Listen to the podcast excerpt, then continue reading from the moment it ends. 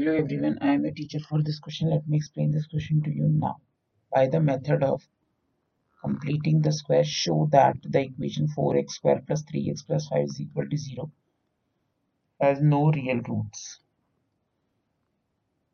तो हमें जो इक्वेशन दी है वो दी हुई है four x square plus three x plus five is equal to zero तो पहले तो हम इस इक्वेशन में एक्स के कोएफिशिएंट को रिमूव करेंगे तो ये हो गया x square plus three by four x plus five by four is equal to zero अब x square plus three by four x और हम कांस्टेंट टर्म को उधर लिख देंगे माइनस फाइव बाई फोर अब हमें एक ऐसा टर्म इसमें ऐड और ऐड करना है, जिससे कि एक स्क्वायर के फॉर्म में आ जाए तो वो नंबर मिलेगा बी बाय वे का होल स्क्वायर ओके तो बी क्या है? Three by four into one by two whole square is equal to three by eight का whole square so, adding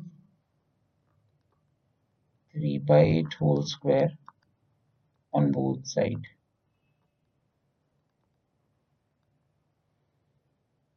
तो वो आ गया x square plus three by four x plus three by eight का whole square is equal to minus five by four plus three by eight मतलब nine upon sixty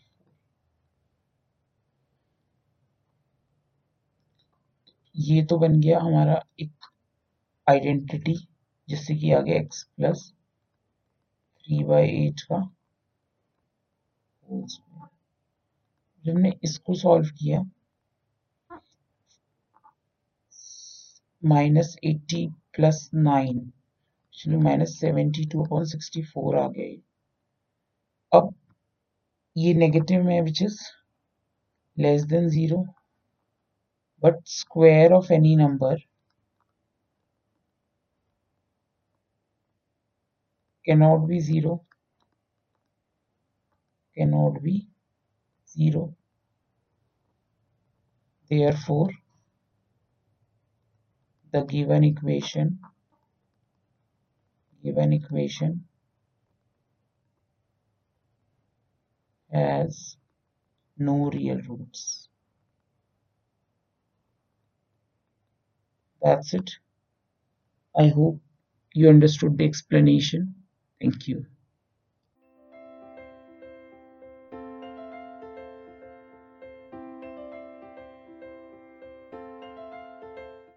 This podcast is brought you by Hubhopper and Shiksha Abhiyan अगर आपको ये podcast पसंद आया तो please like share और subscribe करें और वीडियो क्लासेस के लिए शिक्षा अभियान के यूट्यूब चैनल पर जाएँ।